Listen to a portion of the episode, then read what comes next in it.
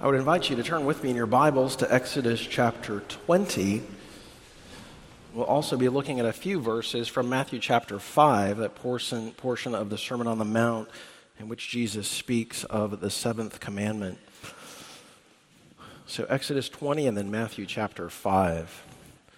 Before reading from the Word of the Lord, let's go to our God in prayer together. Our God, we give you thanks for the truth for the beauty, for the clarity of your law. We thank you for the redeeming work of our Savior who renews hardened hearts, gives to us eyes to see and ears to hear the wonder of the gospel, and hearts that long to walk in obedience to the beauty of that law. And pray as we study the seventh commandment this evening that it would stir within us a renewed zeal for holiness of life, purity of mind and heart.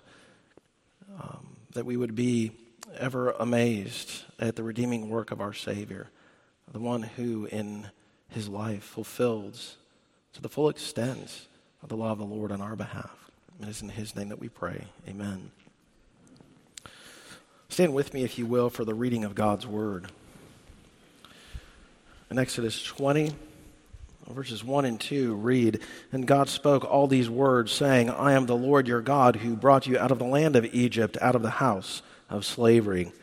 Verse 14, You shall not commit adultery. And then to Matthew chapter 5, verse 27.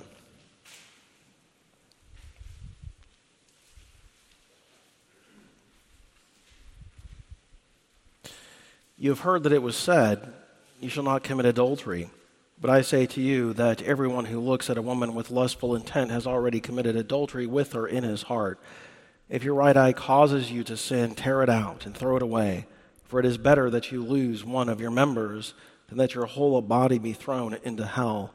And if your right hand causes you to sin, cut it off and throw it away. For it is better that you lose one of your members than that your whole body go into hell. The word of our God, you may be seated.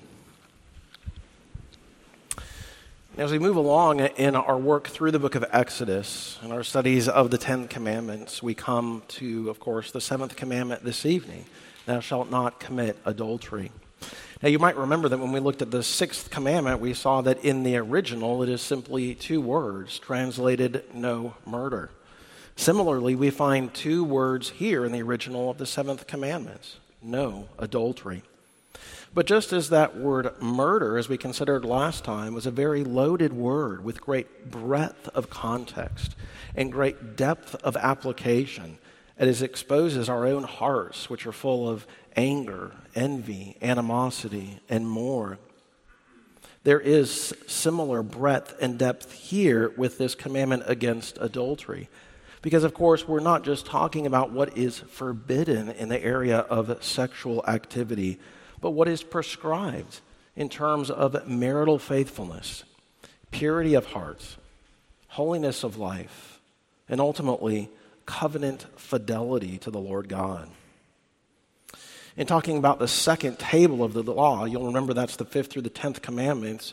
Joel Beeke writes The simplicity of these precepts conceals a marvelous depth of instruction for in them the Lord asserts his lordship over every aspect of human activity authority, life, sexuality, property, truth in communication, and desire. And so, what we're learning in our study of God's law is that the law of the Lord governs all of life, every aspect of our being, every part of who we are. And we are to see the authority of God and his lordship over the life of the believer as a most blessed and wonderful thing that we delight in. It almost goes without saying that the world around us hates the God whom we love. Fallen man utterly disdains the authority of God. The world despises the exclusive claims of the gospel. And the Christian is belittled, mocked, and ridiculed for holding to the perpetuity that is the binding nature of God's law. And this hatred toward God and toward His design is, I think, most evident in the radical sexual revolution of our time, in which this commandment in particular is under most heinous attack. We live in an age, you see, in which sex is equated with our core identity. And sexual expression is individual expression. And individual expression, we are told, is the highest virtue of all that must be protected and promoted at any cost. Carl Trueman, in his excellent book, The Rise and Triumph of the Modern Self, writes Sexuality is presented as that which lies at the very heart of what it means to be an authentic person. And so you'll hear this refrain frequently in the world around I must be true to myself, I must be authentic to my nature that is my self appointed sexual identity, and everyone else must affirm me in that self identity and sexual expression. To refuse to do so is hateful and is intolerant. And so, with all of the confusion of the world around, with all, with all of the disdain that the world has toward God's design, I think we have to ask why do we, at some level in our mind and hearts, care what the world thinks of us? Why are we allowing the very vocal opinions of the world around to have such influence upon us, especially in this area of sexuality? And I hope that by reflecting upon the breadth and depth of this particular commandment, we come to a greater awareness of how the law of the Lord ought to be applied to our lives, so that we're growing both in awareness of the various areas of temptation in this particular area of life, but also growing in discernment about the ways in which the world has influenced our thinking. And so let's think first tonight about the foundational nature of the seventh commandment. So, this is our first point tonight the basis or the reason for the seventh commandment. Well, let's remember that the reason for the sixth commandment is grounded in the goodness of God's creation, the fact that He has created mankind in His image. And so that is the reason for the preservation of life in the sixth commandment. Now, the reason for the seventh commandment is likewise grounded in the goodness of God's creation, that He has created us male and female, and He has instituted in the garden before sin came into the world that good marriage relationship, the covenant of marriage, and prescribes sexual intimacy for the marriage relationship. And sin, of course, has marred the marriage relationship, but Christ centered, God honoring marriages are vital for life within the home, critical for the local church, indispensable for the betterment of society. And so the disdain toward marriage that we see around us and the erosion of society are truly intertwined because as one goes, so goes the other. And while marriage and sexual intimacy within marriage are two of God's greatest gifts, the evil one hates the good things of God. And so we see more and more in our society that there is no end to the way in which fallen, sinful human hearts seek to distort the good gifts of God. And so, one of the most important things that we can do within the local church is to encourage our young people to marry only in the Lord. One of the things that I truly enjoy, one of the greatest privileges in pastoral ministry, is meeting with young couples as they prepare for marriage, to talk together about things of the Lord in His purpose and design for the marriage relationship, to think through the mutual calling of husband and wife and their individual callings that are before them from the Word of God to commit themselves to cultivating and maturing those responsibilities and callings that are before them that their marriage would be one that lasts lifelong as God has intended. And of course, no marriage is without its various challenges and trials, but as we are committed to the fact that the Lord is with us, then we grow to see that marriage is really a tool toward a progressive sanctification. Marriage, I think, more than any other earthly relationship, has a way of exposing your sinful, selfish hearts and showing you how much you need the redeeming work of Jesus. There's a lot of great resources that are written on marriage. One that I use frequently in premarital counseling is a book entitled Living in a Godly Marriage, co authored by Joel Beeke and James LaBelle. If you still have children within the home, Chapter 3 of that book is well worth the purchase price from the little bookstore. So Vicki may want to add a few more to add to our inventory. But among other things, what Beeke and LaBelle point out is that marriage is under attack, both from without and from within. Now, by saying that marriage is on attack from within, they point out that our hearts are rebellious against God. We don't like the law of the Lord. And so we push back against that which is clear in his instruction. There are many who want the benefits of marriage without the commitment of marriage. Many want the gratification of their desires without the responsibility of marriage. And so they elevate their own opinions to just do what seems right in their own eyes, even twisting the word of God to make it seem as though the purpose of marriage is their own happiness. Now, it's bad enough that there is this battle within the human heart. But by saying that marriage is under attack from without, of course, we see again a culture which is filled with divorce. Apps that are created to hook up with complete strangers and no strings attached. Pornography that is rampant. The ideology of homosexuality and transgenderism that is pushed upon young children as an acceptable lifestyle choice and other twisted and perverse things that ought not even to be mentioned. Truly, some of the most wicked manifestations of the human heart are seen in this area of sexuality. But instead, we can have confidence that God is the one who has created marriage, and He alone has the right to instruct us on the marriage relationship. And of course, He has done just that in His Word.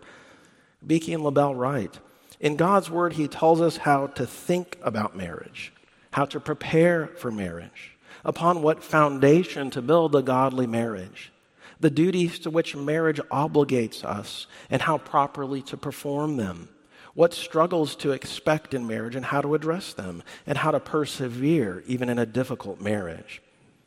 All of this is contained in the Word of God. Truly, God's word is sufficient for all of life and godliness. And so, here I think are some questions that we ought to ask ourselves as we think about this attack of marriage, both within and without. Where are we perhaps relying upon our own intuition in our marriages and which just seems or sounds or feels right to us? Perhaps functioning in our marriage according to that which is just right in our own eyes, making the pursuit of our own happiness the goal and objective of our marriage relationship. And if that's true, then we feel justified in our response of coldness or indifference toward our spouse when they don't fulfill our desire toward happiness. And the parents who are here and Please receive this with the pastoral warmth with which this is intended, drawing upon 20 plus years of working with youth and families. Where might you, even unwittingly, promote a false view of what the marriage relationship is all about? As your sons begin pursuing young women, or as your daughters are pursued by young men, are you setting them up for heartache, for failure? Even for disobedience to God by allowing them to be involved in a relationship with one who does not profess love for the Lord. By saying things to yourself like, well, I just want them to be happy. This might be their only opportunity for a relationship. I don't want them to be lonely.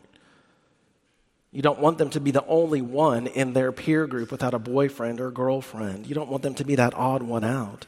Or perhaps there's just failure to correct false thinking in your son or daughter's mind as they are embracing the values and priorities of the world.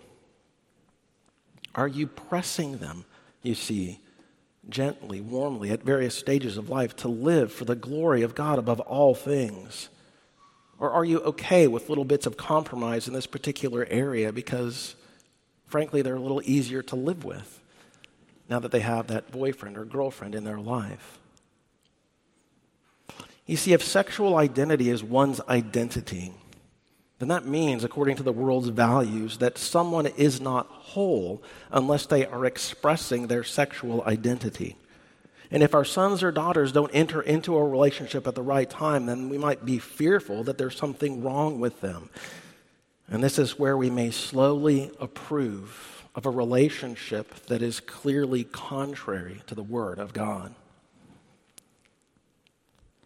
Well, there's much more, of course, that could be said about the goodness of marriage, about the calling that is before husbands and wives, about how we can encourage our young men and women to be future faithful husbands and godly wives, while helping our children and young people to learn to be content in times of singleness.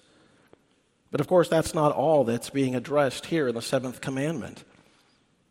And so let's think, secondly, tonight what are among the things that are required and forbidden in the seventh commandment?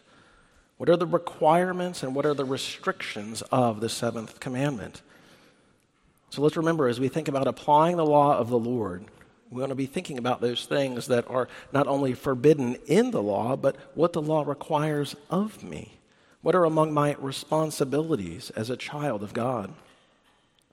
This is where our own larger catechism in question and answers 138 and 139 can be of great help to us. We read there that this commandment calls for chastity within our own lives and in the lives of our neighbors. Now, by chastity, we're thinking not only of refraining from sexual activity outside of the marriage relationship, but we're also speaking of purity in our own life, while also seeking to guard the integrity and purity of one another.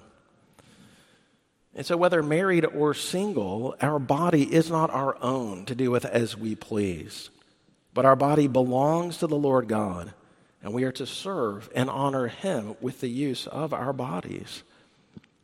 The Apostle Paul makes this clear in 1 Corinthians 6, verse 18. Flee from sexual immorality. Every other sin a person commits is outside the body, but the sexually immoral person sins against his own body. Or do you not know that your body is a temple of the Holy Spirit within you, whom you have from God? You are not your own, for you were bought with a price. And so glorify God in your body. And throughout the word of the Lord, we learn about the particularly destructive and heinous nature of sexual sin. There's something about sexual sin because of the nature of its intended intimacy within marriage that when it is abused, it is particularly destructive and pervasively destructive in someone's life. Puritan Thomas Watson helps us here by pointing out that adultery and sexual sin is a breach of the covenant bond of marriage. It is a breach of that oath that husband and wife take before one another an oath that they take in the presence of family and friends, but most importantly, an oath that they take before the living God. It is a sin that is of great dishonor to God. It is both contrary to His command. It is an affront against His loving providence, delighting yourself in a spouse that God has given to you. It is a deliberate and willful sin in which adds to its heinous nature more than others. It is, as Watson says, the highest form of theft. God has given to you a spouse already whom you are called to love. It pollutes the heart. It destroys the body. It destroys and ruins one's reputation. It impairs the mind and corrupts the entire self. It is abhorred by God and is something that can destroy the family. This is why the Apostle Paul says, Flee Flee from such things. You might recall Joseph, who does not sit around and try to reason with the seductive advances of Potiphar's wife, but flees from her grasp, even leaving his cloak in her hands. But this call toward chastity or purity is not just with the outer man, but we are charged to pursue purity within, within the mind and heart. Jesus makes that clear in that passage that we read from Matthew chapter 5 in the Sermon on the Mount. And so while our bodies are to be presented to God, Romans chapter 12, we are to be transformed in the renewing of our minds, seeking to bring every thought captive to the obedience of Christ. And so, with words, behavior, affections, and thoughts, in all of this, we are to learn more and more to be thinking God's thoughts after Him, while seeking to put aside thoughts and desires that are impure, full of lust and self interest. Sexual intimacy within the marriage relationship is a wonderful thing that is intended to nurture oneness, love, care, and self sacrifice between husband and wife. But when abused by taking it out of its God ordained context, it brings only destruction. You've heard the analogy before, probably, of a fire within a fireplace. Kept within its intended space, that fire provides warmth and beauty and comfort. But if you bring it out by distorting its intent, it can destroy everything in its path. And that is an image, you see, of the power and the potency of intimacy within marriage. Ephesians 5, verse 3 reads that sexual immorality and all impurity or covetousness must not even be named among you as is proper among saints. Let there be no filthiness, nor foolish talk, nor crude joking, which are out of place, but instead let there be thanksgiving. For you may be sure of this that everyone who is sexually immoral or impure, who is covetous, that is, an idolater, has an inheritance in the kingdom of Christ, our God. You remember how Martin Luther put it? That I can't stop the birds from flying around my head, but I can keep them from pecking at my nose and making a nest in my hair. So when Jesus in Matthew 5 speaks about gouging out the eye or cutting off of the hand, this is a way to speak of the urgency of addressing this particular sin in our lives because of the consequences and how significant they are. John Owen very memorably wrote that we ought to be killing sin or sin will be killing us. And I think that's no more particularly true as it is here in relation to the seventh commandment.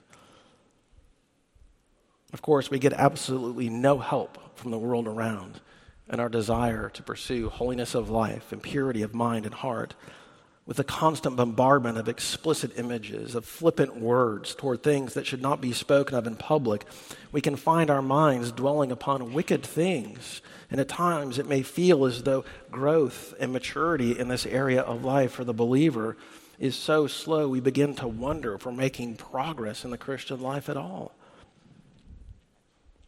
John Calvin, in the little book on the Christian life, a book that a number of the men here in the church are reading through together, has some very encouraging words as he writes Most of us are so oppressed with weakness that it seems as though we make little progress, staggering, limping, and crawling on the ground. But none of us will move forward with so little success that we will not make some daily progress in the way. Therefore, let us keep striving so that we might continually make some gains in the way of the Lord. And neither let us despair over how small our successes are for however much our successes fall short of our desire, our efforts are not in vain when we are farther along today than yesterday. And so we are to look not to our own strength, of course, but we are to look to the faithful, tender, powerful work of the Holy Spirit in our hearts to help us learn to think upon that which is true and right and noble and excellent, pure and praiseworthy. Philippians 4 8. And of course, the only thing that meets that criteria is the Word of God. And so we need in our lives more and more to be students of the Word, reading Scripture, drawing upon it, thinking of those promises and instruction from the Word of the Lord. The Puritan William Gurnall writes You can compare the study of God's Word and the mere reading of it by thinking of the difference between a close friendship and a casual acquaintance. If you want genuine knowledge, you'll have to do more than greet the word politely on Sundays or nod reverently when you chance to meet it on the street. You must walk with it and talk with it every day of the week. You must invite it into your private chambers and forego other pleasures and worldly duties to spend time in its company. And so, the more that we are in the Word, the more we will be drawing upon the Word and thinking upon the Word. And so, there is to be chastity or purity of self and neighbor, both within mind and heart, and outwardly in behavior and words. We could add to the requirements of this commandment, I think, we could add watchfulness and perseverance, vigilance. Proverbs 4:23 says, "Keep your heart with all vigilance, for from it flow the springs of life." And so we need watchfulness over the condition of our hearts. I remember reading a number of years ago about the routine of an Olympic athlete who ran track and field and how disciplined she was. Not only when she was on the track or in the gym actively preparing, but how her entire life was regimented from her sleep schedule to her leisure time.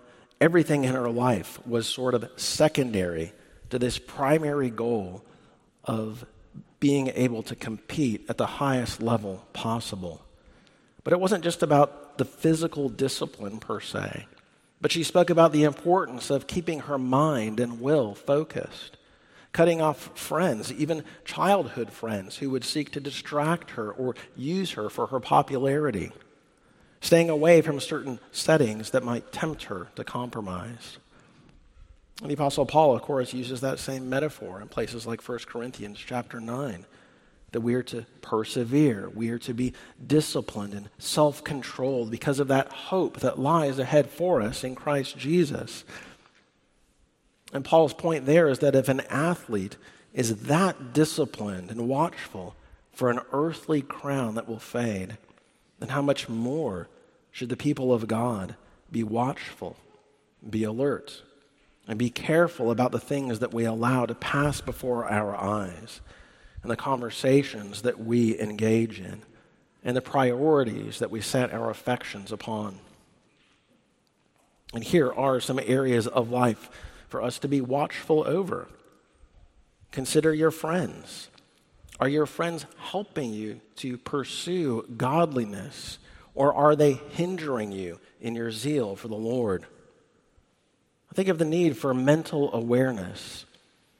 What are the things in your life that tempt you toward idleness and laziness, in which you are more vulnerable, more susceptible in those moments toward sexual sin?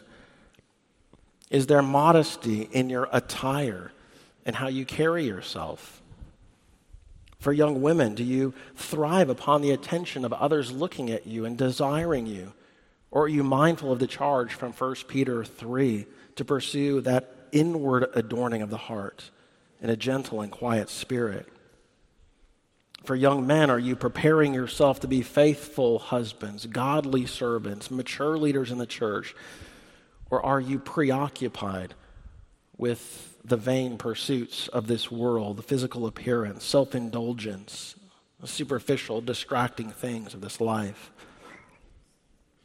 See, think of it like this if you are not married first to Christ, then you are in no position to be a godly husband or wife. And so, watchfulness and vigilance is something that should permeate our lives. And why? Because we are in a battle for our very souls. But again, we are not left to our own skill or strength, but we have the infinitely powerful God who is with us and it was in us through the Spirit of Christ to help us walk according to that calling. Again, Gurnall writes In the army of saints, the strength of the whole host lies in the Lord of hosts. God can overcome his enemies without help from anyone, but his saints cannot so much as defend the smallest outpost without his strong arm. You may doubt your own strength to have victory over sexual sin or to have consistency in your life in this particular area. And frankly, you should doubt your own strength. But never doubt the strength of Christ. The Christ who is for you, the Christ who is with you, and the Christ who has sent the Spirit to dwell within you. The evil one hates you. Satan accuses you and he loves to plague your conscience and tempt you. but live by the promises of God. God loves you. God pardons you in Christ Jesus. And God takes care of you. And I hope in our study through this portion of the Word of God, familiar as it is to us, as you think about the law, you're beginning to see that because of the living and active nature of God's Word, there are so many ways that even a single commandment of the Lord ought to be applied to our lives. But you see, while every commandment exposes areas of weakness, areas of immaturity, even areas of rebellion against our Savior that we need to repent of, each commandment also shows us the wonder and the majesty and the splendor of our perfect Savior who kept the law in its entirety. The only way that we can be made right with a living God is through personal, perpetual, perfect obedience at every point of the law. And we have such a substitute in Christ Jesus. He was tempted in every way just as we are, yet was without sin. He lived in a world that was just like ours, full of sexual perversion and wickedness. And yet he was always loving, full of purity and holiness of life, zeal for the will of his heavenly Father, tender and patient and forgiving toward others who had engaged in sexual sin offering words of comfort and peace and cleansing to those who may have been victims of sexual sin. And he died for such wicked sins as ours that deserve judgment, for our defilements and lustful hearts. There is hope of forgiveness, even for the adulterer who humbles himself before the Lord of glory. There is cleansing through the shed blood of Christ to the one whose conscience continues to plague him or her from past sexual sin. And there is healing for the one who has been sinned against in this area. For our Savior knows what it is to be abandoned by those who claim to love him to the very end. And to the one who seems trapped in patterns of sexual sin, there is hope of lasting change. And the calling for us is the same as it is for the woman caught in adultery in John chapter 8. You are not condemned. Go and sin no more. Know the cleansing power of Christ and know the strength of his healing arm. And now walk in newness of life. For this is not you any longer. Such were some of you, but you have been washed You've been sanctified. You have been justified in the name of the Lord Jesus Christ and by the Spirit of our God. So, our charge as God's redeemed children is to live with an active anticipation of His imminent return. Just as we heard this morning from Hebrews chapter 10, live each day with the reality of Christ's coming one theologian has written Christ's return is not only a comfort to us in the midst of trial and hardship, but his return is also an incentive. The anticipation of our Savior's return makes us both watchful and industrious, makes us obedient and joyful as we wait for that most blessed day when we will see him and be made like him for we shall see him as he is.